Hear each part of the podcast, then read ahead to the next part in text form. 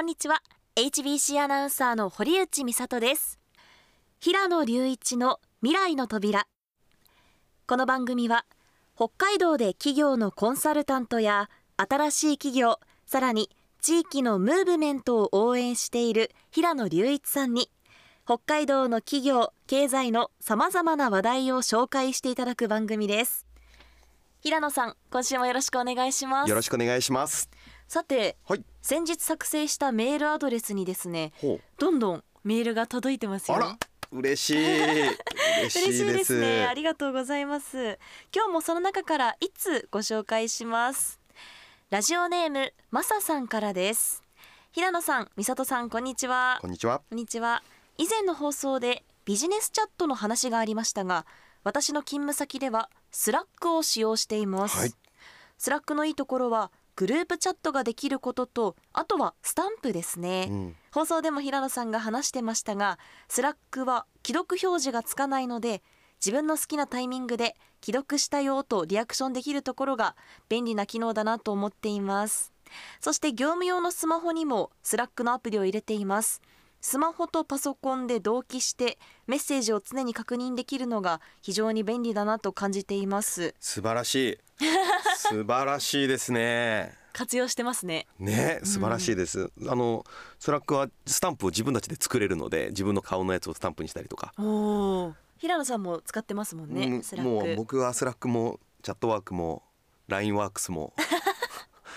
もうなんかありとあらゆるものを今使ってますね。 チームスも。いろんなあのビジネスチャットをそうですね。活は用い。して、確かに会社によって違いますからねそうですね。いろんな方とやり取りしていると増えますよはいね、うまん。マサさんはスラックを使っているということでメールありがとうございますありがとうございます。他にもいただいているメールは今後どんどん紹介していきたいと思っています、そしてまだまだメールは募集していますメールアドレス未来アットマーク hbc.co.jp です未来のスペル m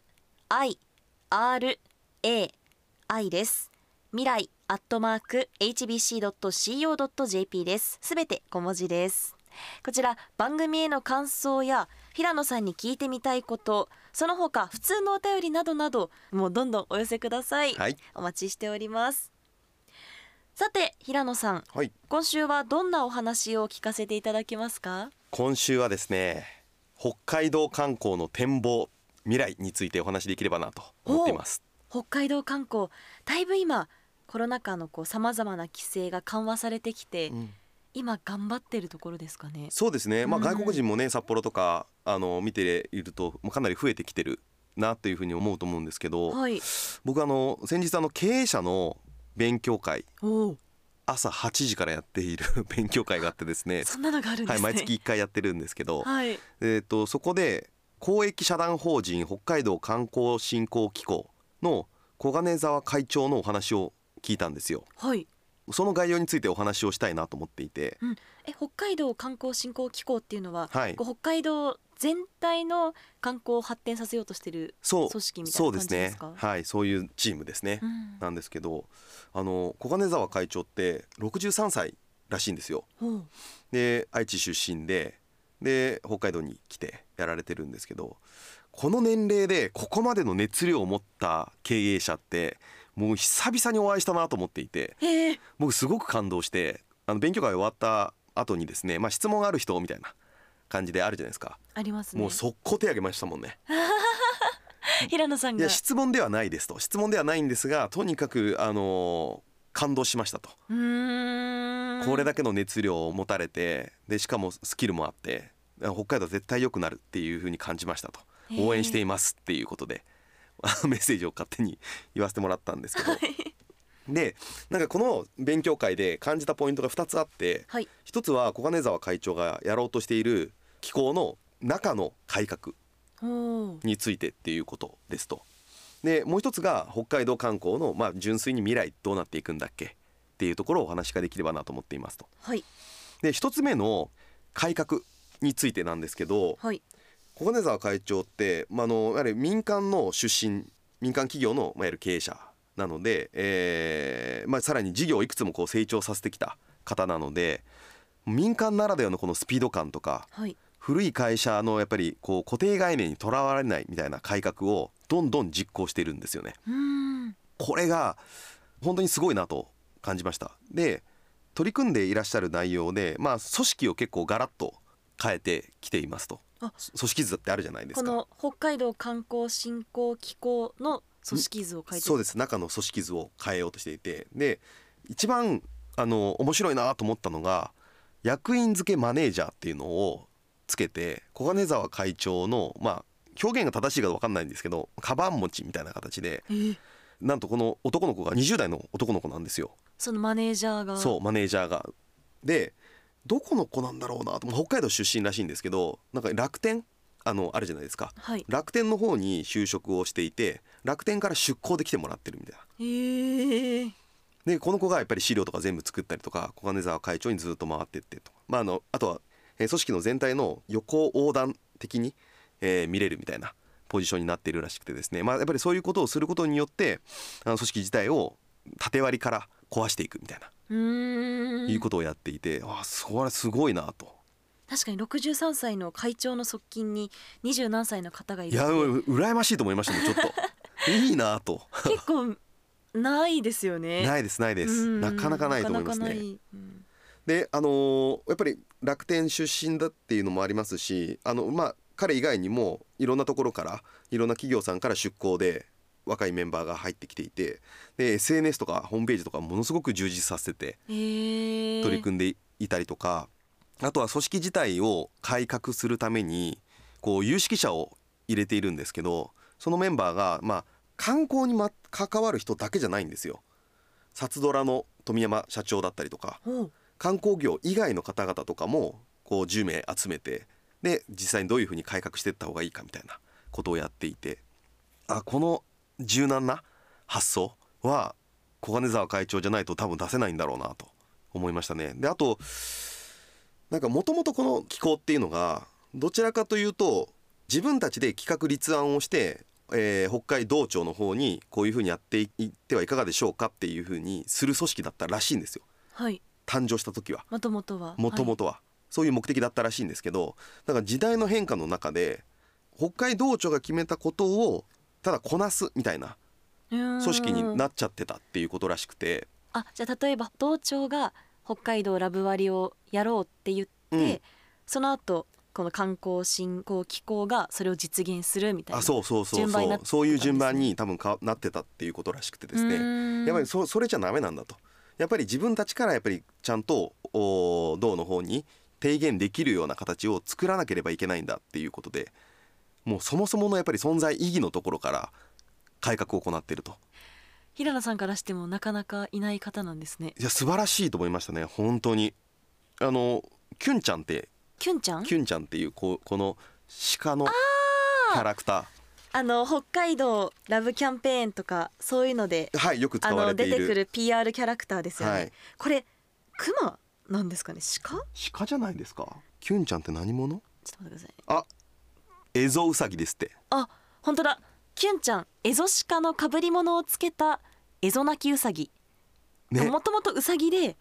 ウサギが被り物をしているっていう、なるほどいろいろな被り物をしてるんだこれキュンちゃん可愛いですねつぶらな瞳の PR キャラクタなーんです、かね、これの公式ネットショップでいろんなこうグッズがこう売ってるらしいんですけどうん、もうすぐ売り切れるらしいですよあ人気なんです人気ねらしいですねこういったキャラクターを作ることでもさらに北海道の観光をそうですそうです発展させようっていう取り組みなんですか、そうみたいですねうんでやっぱりその組織を変えるってなった時に組織とかあの新しいことをやるってなった時にやっぱり最も重要なのは僕やっぱりトップだと思うんですよ。トップの人の本気度はいこれがすごく大事だなと思っていてそれをお話を伺っている限り変えられるな北海道観光を元気にしようとされてるし多分実現できるんだろうなっていうのをなんかこう想像できたえー、もうワクワクしましたねそうなんですね、うんじゃあ北海道の観光の未来が明るいはずですへえ、で2つ目の話題なんですけどやっぱりその北海道観光ってじゃあこれからどうなっていくんでしたっけみたいなええことなんですけど、旅行って観光って、まあ、昭和時代って慰安旅行とか団体旅行とか多かったですと。はいで平成になって安い遠い短いみたいなうーん比較的そういうコンパクトな旅行が増えてったと。はいでコロナの時期だったりとかあと時代の変化っていう流れで今後どうなっていくかってなるとまあ、いろんな目的多様な目的を持った旅行っていうのがに変化していきますとで自分だけのオリジナル旅行みたいなへえものに変わっていくんだっていうことなんですよ ね。あじゃあもうただ温泉に行って一泊のんびりして帰ろうじゃなく、はいそれプラス何かしたいとかそうですそうですでこれはあの日本だとまだそこまで行ってないんですけど世界がそういうふうになってってるっていうへでえでキーワードになるのがアドベンチャートラベルっていう言葉なんですけどアドベンチャートラベル、はい、冒険ですかそうアドベンチャー一瞬ねそれだけ聞くとそんな感じしますけどなんか一応定義がされていて自然アクティビティ異文化交流でこの3つのうち2つ以上が入ってるものみたいな感じえ例えばどんなものですか例えば、まあ、北海道でいうと野鳥の観察だったりとかあとはラフティングするとか、あ自然かけるアクティビティはい、あおーとはアイヌ文化とかうんそういう異文化交流みたいなところではなんかその1回の旅行でそういったものを体験するっていうものが、えーまあ、いわゆる世界の主流になってきていると。で外国人って2週間とかえ1ヶ月とかの旅行なんですって、それだけ長期休みを取れるんですねそう長期休みを取ってでも2泊3日の旅行ってもう観光地巡りして終わるじゃないで すか確かにほぼ寝ないでそう頑張って朝から晩まで慌てて急いでいろんな観光地巡ってみたいほなぼ移動ですよねそうでも2週間とか1ヶ月滞在するってなるとやっぱりもっと深いことがやっぱりできるようになりますえし、えでそれを北海道は外国人の方々にそういう提供することができればあのいわゆる経済効果っていうのは2泊3日とかよりは全然高まってくるんですよね。うんでいつも行く主要な観光地以外の部分に可能性がどんどん出てくるみたいなだから経済効果はすごく大きいと。でこういう世界の流れっていうのを北海道観光はやっぱりちゃんと把握して取り入れていく必要性がすごく高いなと。で今年の9月の11日から14日はいにこれのアドベンチャートラベルワールドサミットっていうおう世界中の70カ国から、まあ、旅行会社メディアツアーオペレーターアウトドアのメーカー政府観光局観光協会おうとかとかいっぱいいっぱい800人ぐらいの方がはい北海道札幌に来てはい、北海道の観光うん、を経験するというか体験するはいような形になっているとええでこれ11日から14日なんですけどこの人たち1ヶ月滞在するらしいんですよ、あその海外の方々、はい、まさにアドベンチャートラベルを羨ましい、ね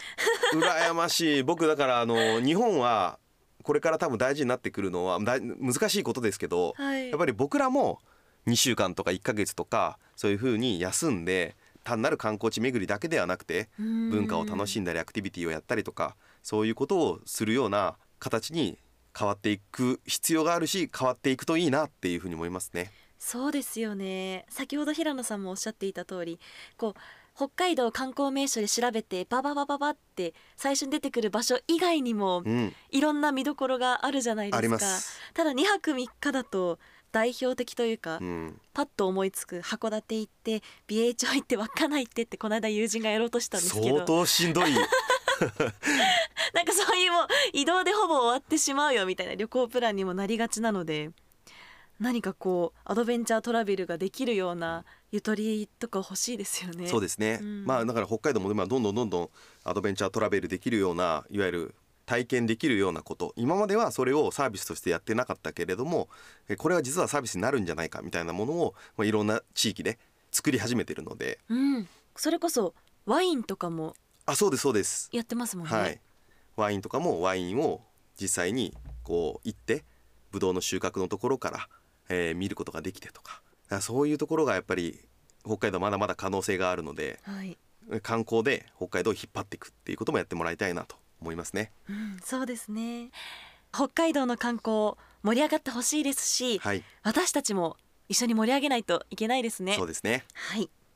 さて、はい平野さん、来週末はサフィルバ北海道の試合、函館であるんですね。そうです。もう最後のホームゲームですねう。ん。来週の土曜日18日が午後3時から神奈川県のチームですね富士通川崎レッドスピリッツとの試合そして次の日の19日日曜日が午後2時から茨城県のチームつくばユナイテッドサンガイアで2つ戦いがあるというはい、試合会場は函館アリーナなんですね函館アリーナですね。僕も応援に行きます。ではぜひ皆さん翌日強時なんですよね月曜日あ 札幌にそう帰ってこないといけな帰いってこないといけないですねまあはい大変ですが、ね、函館も美味しいものも見どころも観光名所たくさんありますしね、ぜひたくさんの応援もお待ちしております平野さん今週もありがとうございましたありがとうございました平野隆一の未来の扉出演は1ヶ月休んで観光したいですね平野隆一とはい HBC アナウンサー堀内美里でした